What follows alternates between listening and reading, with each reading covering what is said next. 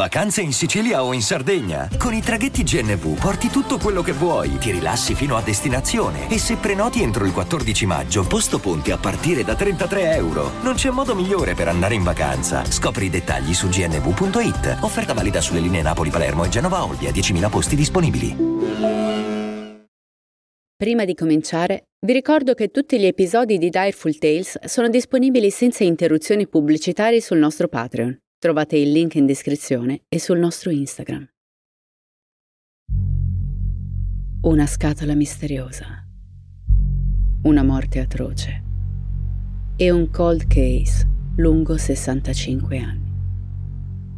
Benvenuti a Direful Tales. Questo è il caso del bambino nella scatola.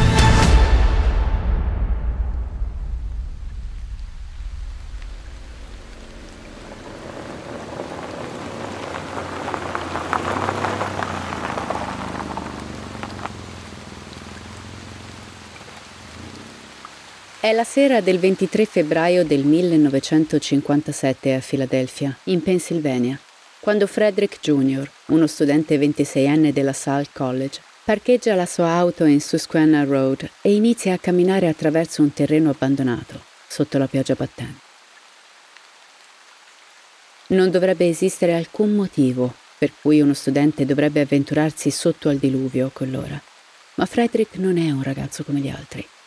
Ha una fissazione, vedete, e l'unico modo per appagarla è fare quel percorso, a prescindere dal tempo. Frederick infatti è un guardone, e questa è l'ora in cui di solito raggiunge le finestre della Good Shepherd Home, una residenza cattolica femminile, per spiare le ragazze ribelli che sono state spedite al collegio per diventare delle perfetti mogli cristiane. Ma ciò che trova questa sera, mentre attraversa il terreno incolto, distruggerà ogni suo interesse verso le giovani. Frederick avanza. Sotto di lui il terreno scricchiola ghiacciato mentre le nuvolette del suo respiro accompagnano i suoi passi. È quasi arrivato al suo punto di osservazione, una piccola rientranza che ha scoperto essere perfetta per il suo scopo. Ma qualcosa cattura il suo sguardo. È una scatola di cartone abbastanza grande. Strano. Nessuno viene mai qui. Che senso ha abbandonarla nel mezzo del niente? Il giovane si avvicina girando intorno all'oggetto e in un istante lancia un grido soffocato e corre via. All'interno della scatola semiaperta c'è il cadavere di un bambino.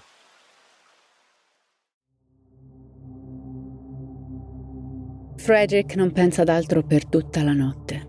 L'immagine di quella testolina che sbuca dalla scatola lo perseguita ora dopo ora, arruffandogli le coperte dei pensieri. Al mattino, dopo una nottata di incubi, Frederick è più spaventato del giorno prima e con imbarazzo si reca dal parroco del suo quartiere e confessa la macabra scoperta. Il prete intima al giovane di rivolgersi il prima possibile alla polizia. Di chiunque sia il corpo abbandonato in quel terreno incolto è giusto scoprirne il nome e fornire una degna sepoltura. Frederick però non è convinto. Sa che se andrà alla polizia dovrà spiegare perché si trovava lì e certamente la verità gli porterà guai. Ma il volto del cadavere continua a colpirgli la testa con forza e alla fine il giovane cede al senso di colpa e si reca al commissariato più vicino. Agli agenti Frederick racconta una storia che è tutto tranne credibile. Dice di aver scoperto la scatola mentre era intento a inseguire un coniglio selvatico tra le erbacce. È chiaro che il giovane stia mentendo, ma fortunatamente viene comunque inviata una pattuglia sul luogo per vederci chiaro. Il piccolo cadavere viene rinvenuto all'interno della scatola nei pressi del bosco di Fox Chase, alla periferia di Filadelfia. La testa è esposta e fuoriesce dal cartone consumato. Non ci sono piste né indiziati. Di fronte agli agenti c'è un foglio bianco. Chi è quel bambino? E perché questa fine orrenda? Per 65 lunghissimi anni queste domande resteranno senza risposta, rendendo il caso del bambino nella scatola uno dei più misteriosi al mondo.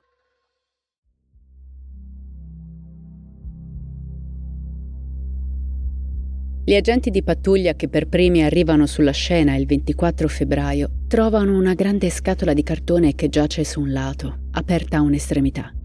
La scatola è pensata per contenere una culla per bambini di JC Penney, una famosa catena di grandi magazzini americani. Il piccolo corpicino è nudo, bianco e pallido. È avvolto alla bene meglio in un'economica coperta dalle decorazioni indiane. La testa è stata rasata di fretta Ciò è ipotizzabile a causa delle presenze di ciocche di capelli sparsi sul cadavere. Gli agenti perlustrano l'aria e a 15 metri dalla scatola scoprono un berretto da uomo, fatto di velluto a coste di colore blu royal, con un cinturino di pelle e una fibbia sul retro. Ecco forse un punto di partenza. Ma le indagini iniziano dalla scatola utilizzata come bara per nascondere il corpo del piccolo.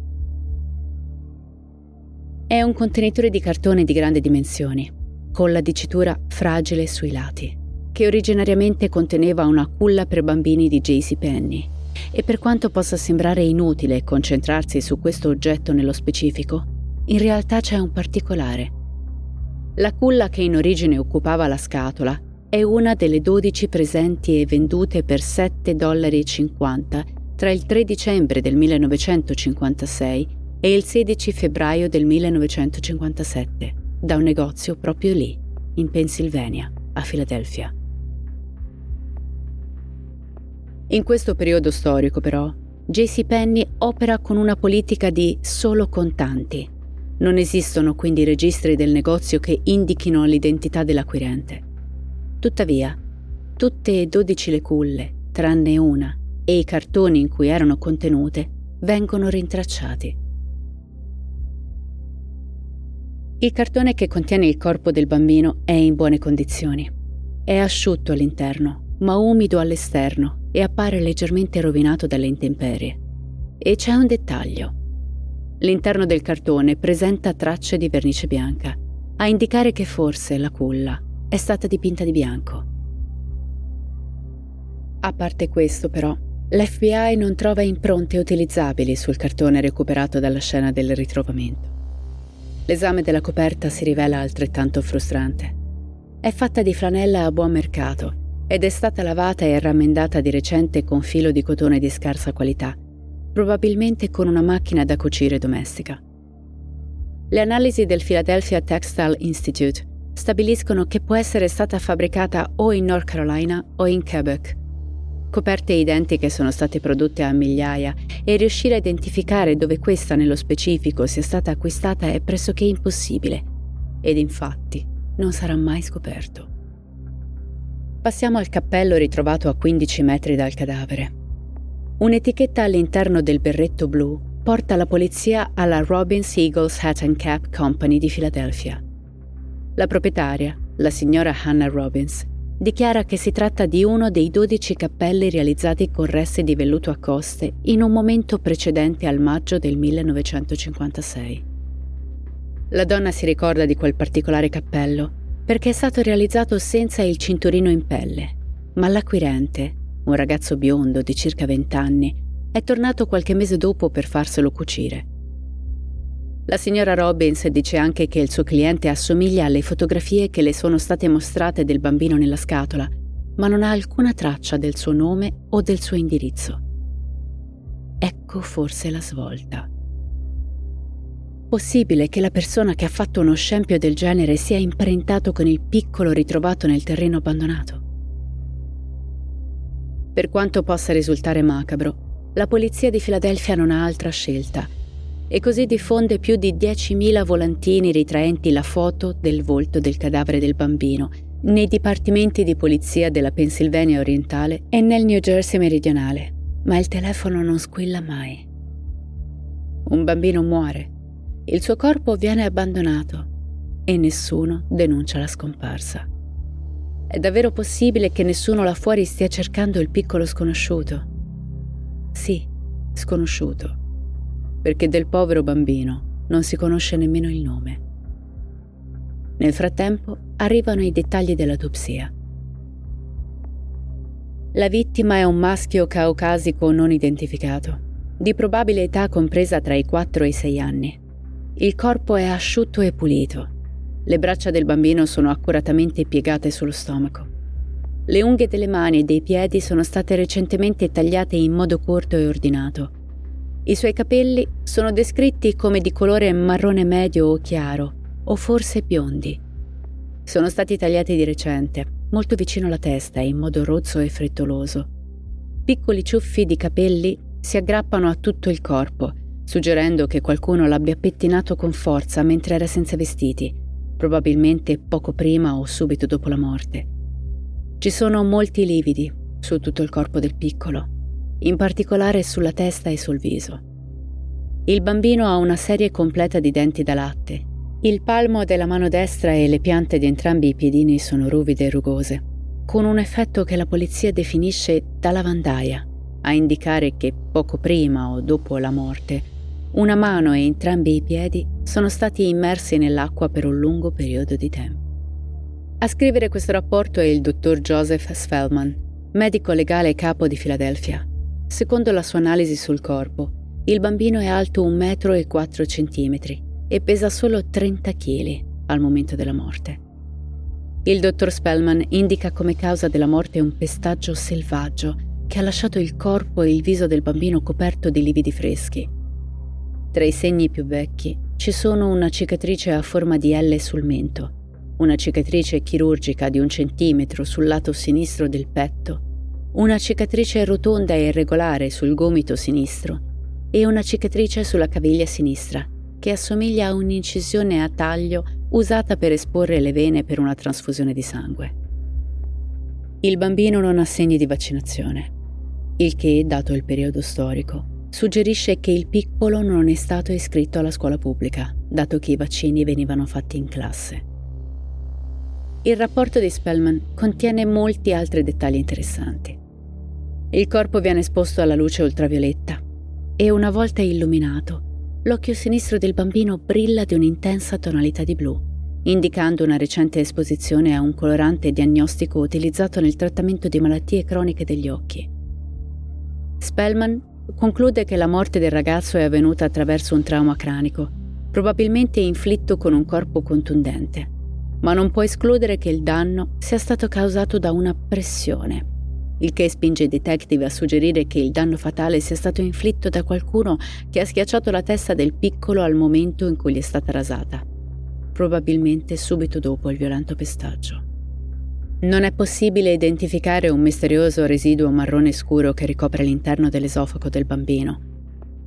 Ma la presenza di questa sostanza potrebbe essere compatibile con il vomito avvenuto poco prima del decesso. Le radiografie del corpo del ragazzo non mostrano alcuna traccia di fratture ossee attuali o precedenti. Il clima freddo poi rende difficile stabilire da quanto tempo sia morto. Potrebbe essere deceduto da due giorni o da tre settimane. Il medico si occupa di prendere le impronte digitali e quelle dei piedi per un successivo confronto con i registri di nascita degli ospedali. Ma nonostante una ricerca esaustiva negli ospedali della regione, non vengono trovate impronte corrispondenti. Numerose ciocche di capelli trovate sul corpo sono state inviate al laboratorio dell'FBI per essere analizzate e tutte si rivelano essere esclusivamente capelli della vittima. Il caso nel frattempo raggiunge i notiziari di tutto il paese e le mamme e i papà dell'intera nazione si chiedono chi sia quel piccolo ucciso così barbaramente e non reclamato. La storia di quello che viene chiamato dai giornalisti lo sconosciuto bambino d'America stringe il cuore di tutti. Ma il suo nome continua a restare un mistero e presto il suo volto, stampato in bianco e nero sui volantini appesi in tutte le stazioni di polizia, viene coperto da altri fogli di persone scomparse. Qualcuno però, fortunatamente, sceglie di non dimenticare. E nel 1998, 41 anni dopo la morte del piccolo, il cold case viene riaperto e i resti del bambino vengono riesumati allo scopo di ottenere campioni di tessuto per l'analisi del DNA. La scienza forense ha fatto passi avanti e la speranza è quella di scoprire almeno l'identità del piccolo attraverso il suo DNA nucleare. Ma i resti sono troppo degradati per consentirne l'estrazione. Dopo vari tentativi falliti, i campioni di tessuto vengono inviati a un laboratorio indipendente che estrae con successo il DNA mitocondriale dai denti del bambino. Ma ancora una volta non si ottengono risultati. E dopo attimi che hanno portato una qualche mera speranza nel cuore di coloro che non hanno dimenticato la storia, tutto torna a tacere. E ancora una volta i quartieri cambiano volto. I tempi cambiano e con essi le generazioni si susseguono. E il caso del bambino nella scatola diventa uno di quei famosi cold case in elenco nelle classifiche di casi risolti di qualche youtuber. Passano 21 anni, quando ancora una volta nel 2019, grazie a chi non dimentica, il corpo del ragazzo viene nuovamente riesumato, consentendo a un antropologo forense di ottenere abbastanza DNA per applicare le moderne tecniche.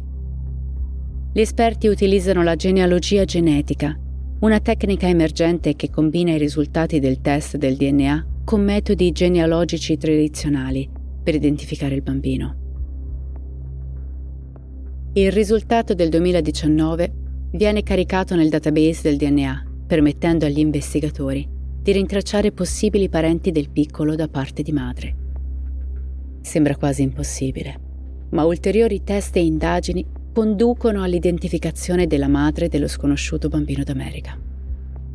Grazie a una direttiva del Tribunale, gli investigatori ottengono i registri di nascita, morte e adozione di tutti i bambini nati dalla donna tra il 1944 e il 1956. I risultati rivelano i certificati di nascita di due bambini noti agli investigatori. Uno di questi appartiene a un piccolo nato nel 1953 con il nome del padre. Nel dicembre del 2022, grazie alle ricerche dei genealogisti, gli investigatori scoprono finalmente l'identità del piccolo e dopo 65 anni riescono a restituirgli il suo vero nome. Joseph Augustus Zarelli, figlio di Augustus Junior Zarelli e Mary Elizabeth Plunkett, entrambi deceduti. Joseph aveva vissuto a West Philadelphia e la sua scomparsa non era mai stata denunciata. Nonostante l'identificazione, l'omicidio rimane irrisolto, aprendo la strada a diverse teorie su cosa sia realmente accaduto e che abbia ucciso il piccolo Zarelli. Come per la maggior parte degli omicidi irrisolti, sono state avanzate diverse teorie per la soluzione di questo caso. La maggior parte di queste sono state scartate, ma alcune possibili soluzioni hanno suscitato più interesse di altre. La prima teoria, alla fine scartata, riguardava una casa famiglia situata a poco più di un miglio dal terreno in cui è stato trovato il corpo del ragazzo.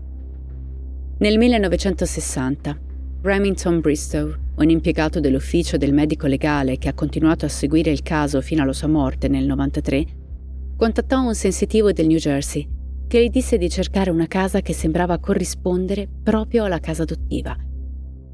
Quando il sensitivo fu portato in città, condusse Bristow direttamente all'abitazione. L'uomo con quell'informazione si recò dalla polizia, che però lo liquidò parlando di fandonie. Bristow si rifiutò di lasciar perdere e indagò da solo sul caso. Partecipando a una vendita immobiliare della casa adottiva, l'uomo scoprì una culla simile a quella venduta da J.C. Penny e vide delle coperte simili a quelle in cui era stato avvolto il corpo del bambino. Bristow ipotizzava che il bambino appartenesse alla figliastra del padrone che gestiva la casa famiglia. Era convinto che il patrigno fosse coinvolto in una relazione fisica con la ragazza e che lei fosse rimasta incinta. Il piccolo era stato nascosto ma quando morì accidentalmente l'uomo se ne sbarazzò per evitare che la ragazza venisse smascherata come madre non sposata. Nonostante queste prove indiziarie, la polizia non riuscì a trovare alcun legame reale tra la famiglia e il piccolo Zarelli. Nel 1998, il tenente della polizia di Filadelfia, Tom Agustin, tuttora responsabile delle indagini, e alcuni membri della Vidocq Society parlarono con il patrigno e la figlia. Il colloquio sembrò confermare che la famiglia non era coinvolta. Dopo un test del DNA, che escluse la figliastra come madre del ragazzo, l'indagine sulla teoria della casa adottiva fu chiusa. Nel corso degli anni passati si sviluppò anche una seconda ipotesi, che vedeva in realtà il bambino sconosciuto nel piccolo Stephen Craig Damon, figlio di un aviatore di stanza alla base aerea di Mitchell, rapito da un supermercato di Long Island nell'ottobre del 1955, quando aveva solo tre anni. Al momento della scomparsa, Steven era alto un metro e poco più, pesava 32 kg e aveva i capelli biondi. Poiché il bambino sconosciuto sembrava avere più o meno l'età che avrebbe avuto il piccolo Daman, se fosse stato ancora vivo, e a causa di alcune somiglianze nella descrizione, gli investigatori hanno pensato che fosse possibile che si trattasse della stessa persona. Così hanno inviato copie delle impronte del ragazzo morto al Dipartimento di Polizia di New York e hanno fatto una radiografia del suo corpo alla ricerca di alcune caratteristiche fisiche. Tuttavia, il confronto tra le impronte del bambino morto e quelle di Steven, così come i risultati delle radiografie, hanno messo in forte dubbio che si trattasse della stessa persona. Inoltre, una grande voglia sul retro del polpaccio destro del piccolo Steven non era ahimè presente sul corpo del bambino ucciso. La foto del volto del bambino morto non assomigliava al bambino scomparso. Gli agenti di polizia della contea di Nassau hanno dichiarato di essere convinti, dopo aver visto il cadavere e aver conferito con gli investigatori di Filadelfia, che il bambino ucciso non fosse il piccolo e scomparso Steven, di cui ancora non si hanno risposte. Poco più di una ventina di anni fa, una donna d'affari di Cincinnati, in Ohio, che conosciamo solo come M, ha contattato gli investigatori tramite il suo psichiatra nel febbraio del 2002. M ha raccontato che la madre violenta acquistò un bambino dai suoi genitori biologici nell'estate del 1954. Lo sottopose poi a due anni e mezzo di abusi estremi, dopodiché gli tolse la vita in un impeto di rabbia sbattendolo a terra dopo che il piccolo aveva vomitato nella vasca da bagno. M condivise la storia per la prima volta con il suo psichiatra nel 1989, ma accettò di parlare con le forze dell'ordine solo 13 anni dopo. Nel maggio del 2002, il detective Tom Augustin di Filadelfia, insieme agli investigatori della Vidocq Society, si recò a Cincinnati per interrogare M nello studio del suo psichiatra, dove parlarono con lei per ben tre ore. Durante il colloquio, la donna informò gli investigatori che il nome del bambino era Jonathan e che era fisicamente debole, affetto da disabilità mentale e incapace di parlare. Nel febbraio del 1957, quando M aveva 15 anni, la madre violenta uccise Jonathan dopo l'aggressione nella vasca da bagno. Successivamente, M e sua madre si sbarazzarono del corpo scaricandolo nei pressi di Susquehanna Road, vicino al bosco, e mettendolo in una grande scatola di cartone trovata sulla scena. Gli investigatori furono colpiti dalla testimonianza di M, che sembrava abbastanza plausibile, ma rimasero comunque scettici. Il problema era che M ha raccontato la sua versione allo psichiatra e per questa ragione la sua storia poteva tranquillamente essere frutto della sua immaginazione. Ma il detective Augustin non lasciava niente al caso e tornato a Filadelfia avviò un'indagine intensiva per verificare il racconto di M sulla morte del piccolo, che in quel momento era ancora senza nome. Purtroppo, nonostante sei mesi di indagini intense, la squadra investigativa non arrivò a nulla di concreto. 65 anni dopo è stato possibile dare un nome al piccolo deceduto e al momento è tutto ciò che abbiamo su questo caso. Sappiamo per certo che una strana scoperta durante l'autopsia fu il ritrovamento di un liquido marrone non identificabile nella gola del ragazzo. Ad oggi, ad eccezione delle dichiarazioni di M, non è stata raggiunta alcuna conclusione su cosa potesse essere quel liquido. Per molti anni c'è stato un negozio JC Penny sulla 69esima strada, non lontano da dove viveva Joseph. La signora M aveva problemi psicologici dovuti agli abusi subiti dai suoi genitori ma non sembrava il tipo da inventarsi le cose e agli investigatori si è presentata con il titolo di scienziata, con un dottorato in chimica. Ha anche fornito il nome di una delle più grandi aziende farmaceutiche del mondo come suo datore di lavoro ed è per questo che ha preferito mantenere l'anonimato. Dato che la causa ufficiale della morte del piccolo Joseph è stata pestaggio e che il corpo del bambino presentava lesioni multiple alla testa, questo confermerebbe anche la teoria raccontata da M, secondo la quale Joseph sarebbe stato picchiato a morte dalla madre. Inoltre, dall'autopsia sappiamo che il piccolo era malnutrito e le ossa delle sue gambe presentavano cicatrici da arresto della crescita. Secondo il dottor Krogman, che analizzò le ossa, le prove indicavano che la sua crescita poteva essere stata rallentata dai sei mesi a un anno e che doveva essere stato malato durante l'ultimo periodo di vita. Dalla storia di M sappiamo che il ragazzo viveva con loro da due anni e mezzo e che in quel periodo era per lo più malato. Quando gli è stato chiesto se pensava che il piccolo potesse essere mentalmente incapace e che fosse stato cresciuto da una madre instabile, il medico non ha saputo rispondere. È interessante notare una cosa però, qualcosa che Krogman ha raccontato, che dopo che il suo nome è stato pubblicato sul giornale, ha ricevuto una telefonata da una donna anonima. Sai cosa significa prendersi cura di un idiota? A volte ci si stufa così tanto dei loro pianti da ucciderli in un impeto di rabbia.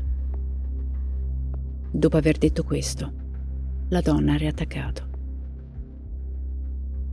In realtà, a sostegno delle parole di M, ci sarebbe anche la testimonianza di un automobilista l'uomo dichiarò di aver visto un ragazzino con la madre sul ciglio della strada in quei giorni. Lui era alla guida, quando ha notato l'auto a 100 metri a ovest sulla Susquehanna Road. Inizialmente pensò che chi fosse a bordo stesse avendo qualche problema con le gomme, così ha rallentato e ha notato una donna con un ragazzino. La donna stava armeggiando con qualcosa di grosso nel bagagliaio e appena l'uomo si è avvicinato per chiederle se avesse bisogno di assistenza, questa gli ha voltato le spalle e si è posizionata di fronte alla targa del veicolo quasi a volerla nascondere. La donna aveva un'età compresa tra i 40 e i 50 anni.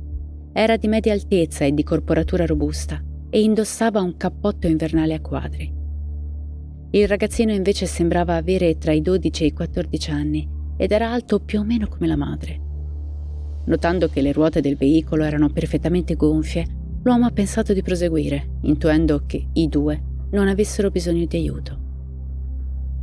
Questa testimonianza corrisponde a quanto descritto da M all'investigatore.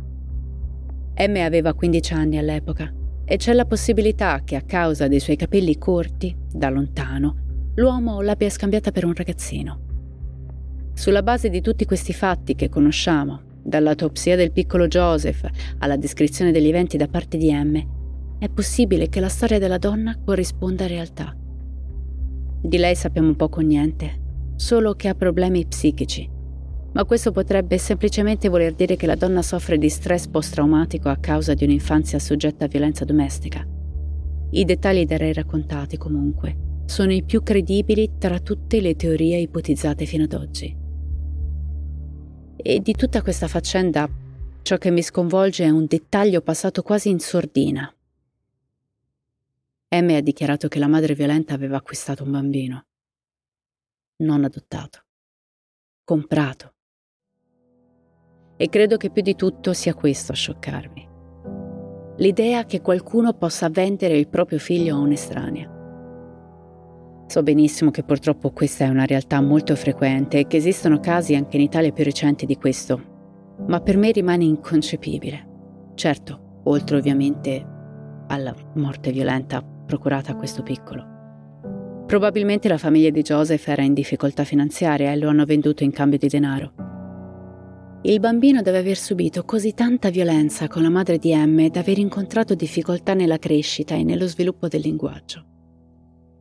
È plausibile che la donna lo abbia punito fisicamente perché piangeva e vomitava nella vasca da bagno. Già malnutrito e in cattive condizioni di salute, le percosse eccessive lo hanno probabilmente portato alla morte.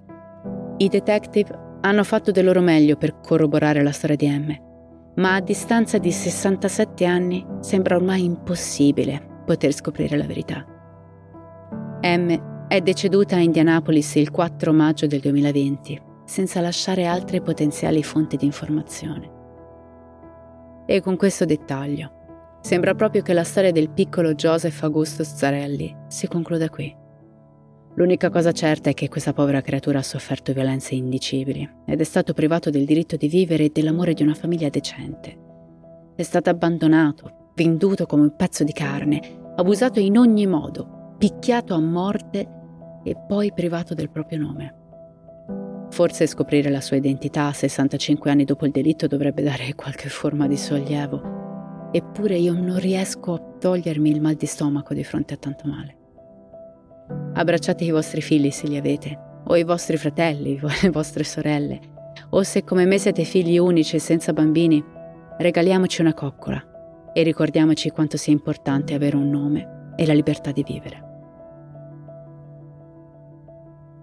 Io spero che riusciate a digerire questo episodio.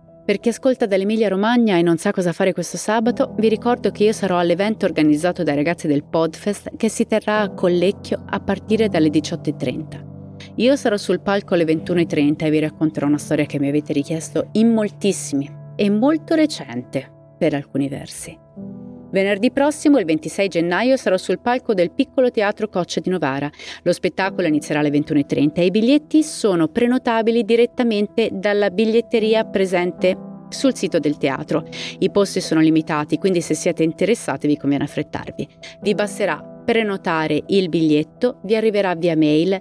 Noterete che c'è scritto biglietto omaggio, ma in realtà la serata eh, prevede un ingresso a offerta che potrete dare direttamente alla segreteria del teatro una volta arrivati.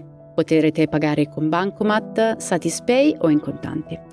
Per tutte le info comunque potete scriverci sul nostro profilo Instagram dove siamo molto attivi Infine vi ricordo che se volete ascoltare gli episodi di Direful Tales senza interruzioni pubblicitarie, le trovate disponibili su Patreon. Trovate il link in descrizione e ancora una volta sul nostro Instagram. Detto questo io vi ringrazio per la compagnia e vi aspetto al prossimo episodio. E come sempre, restate spaventati.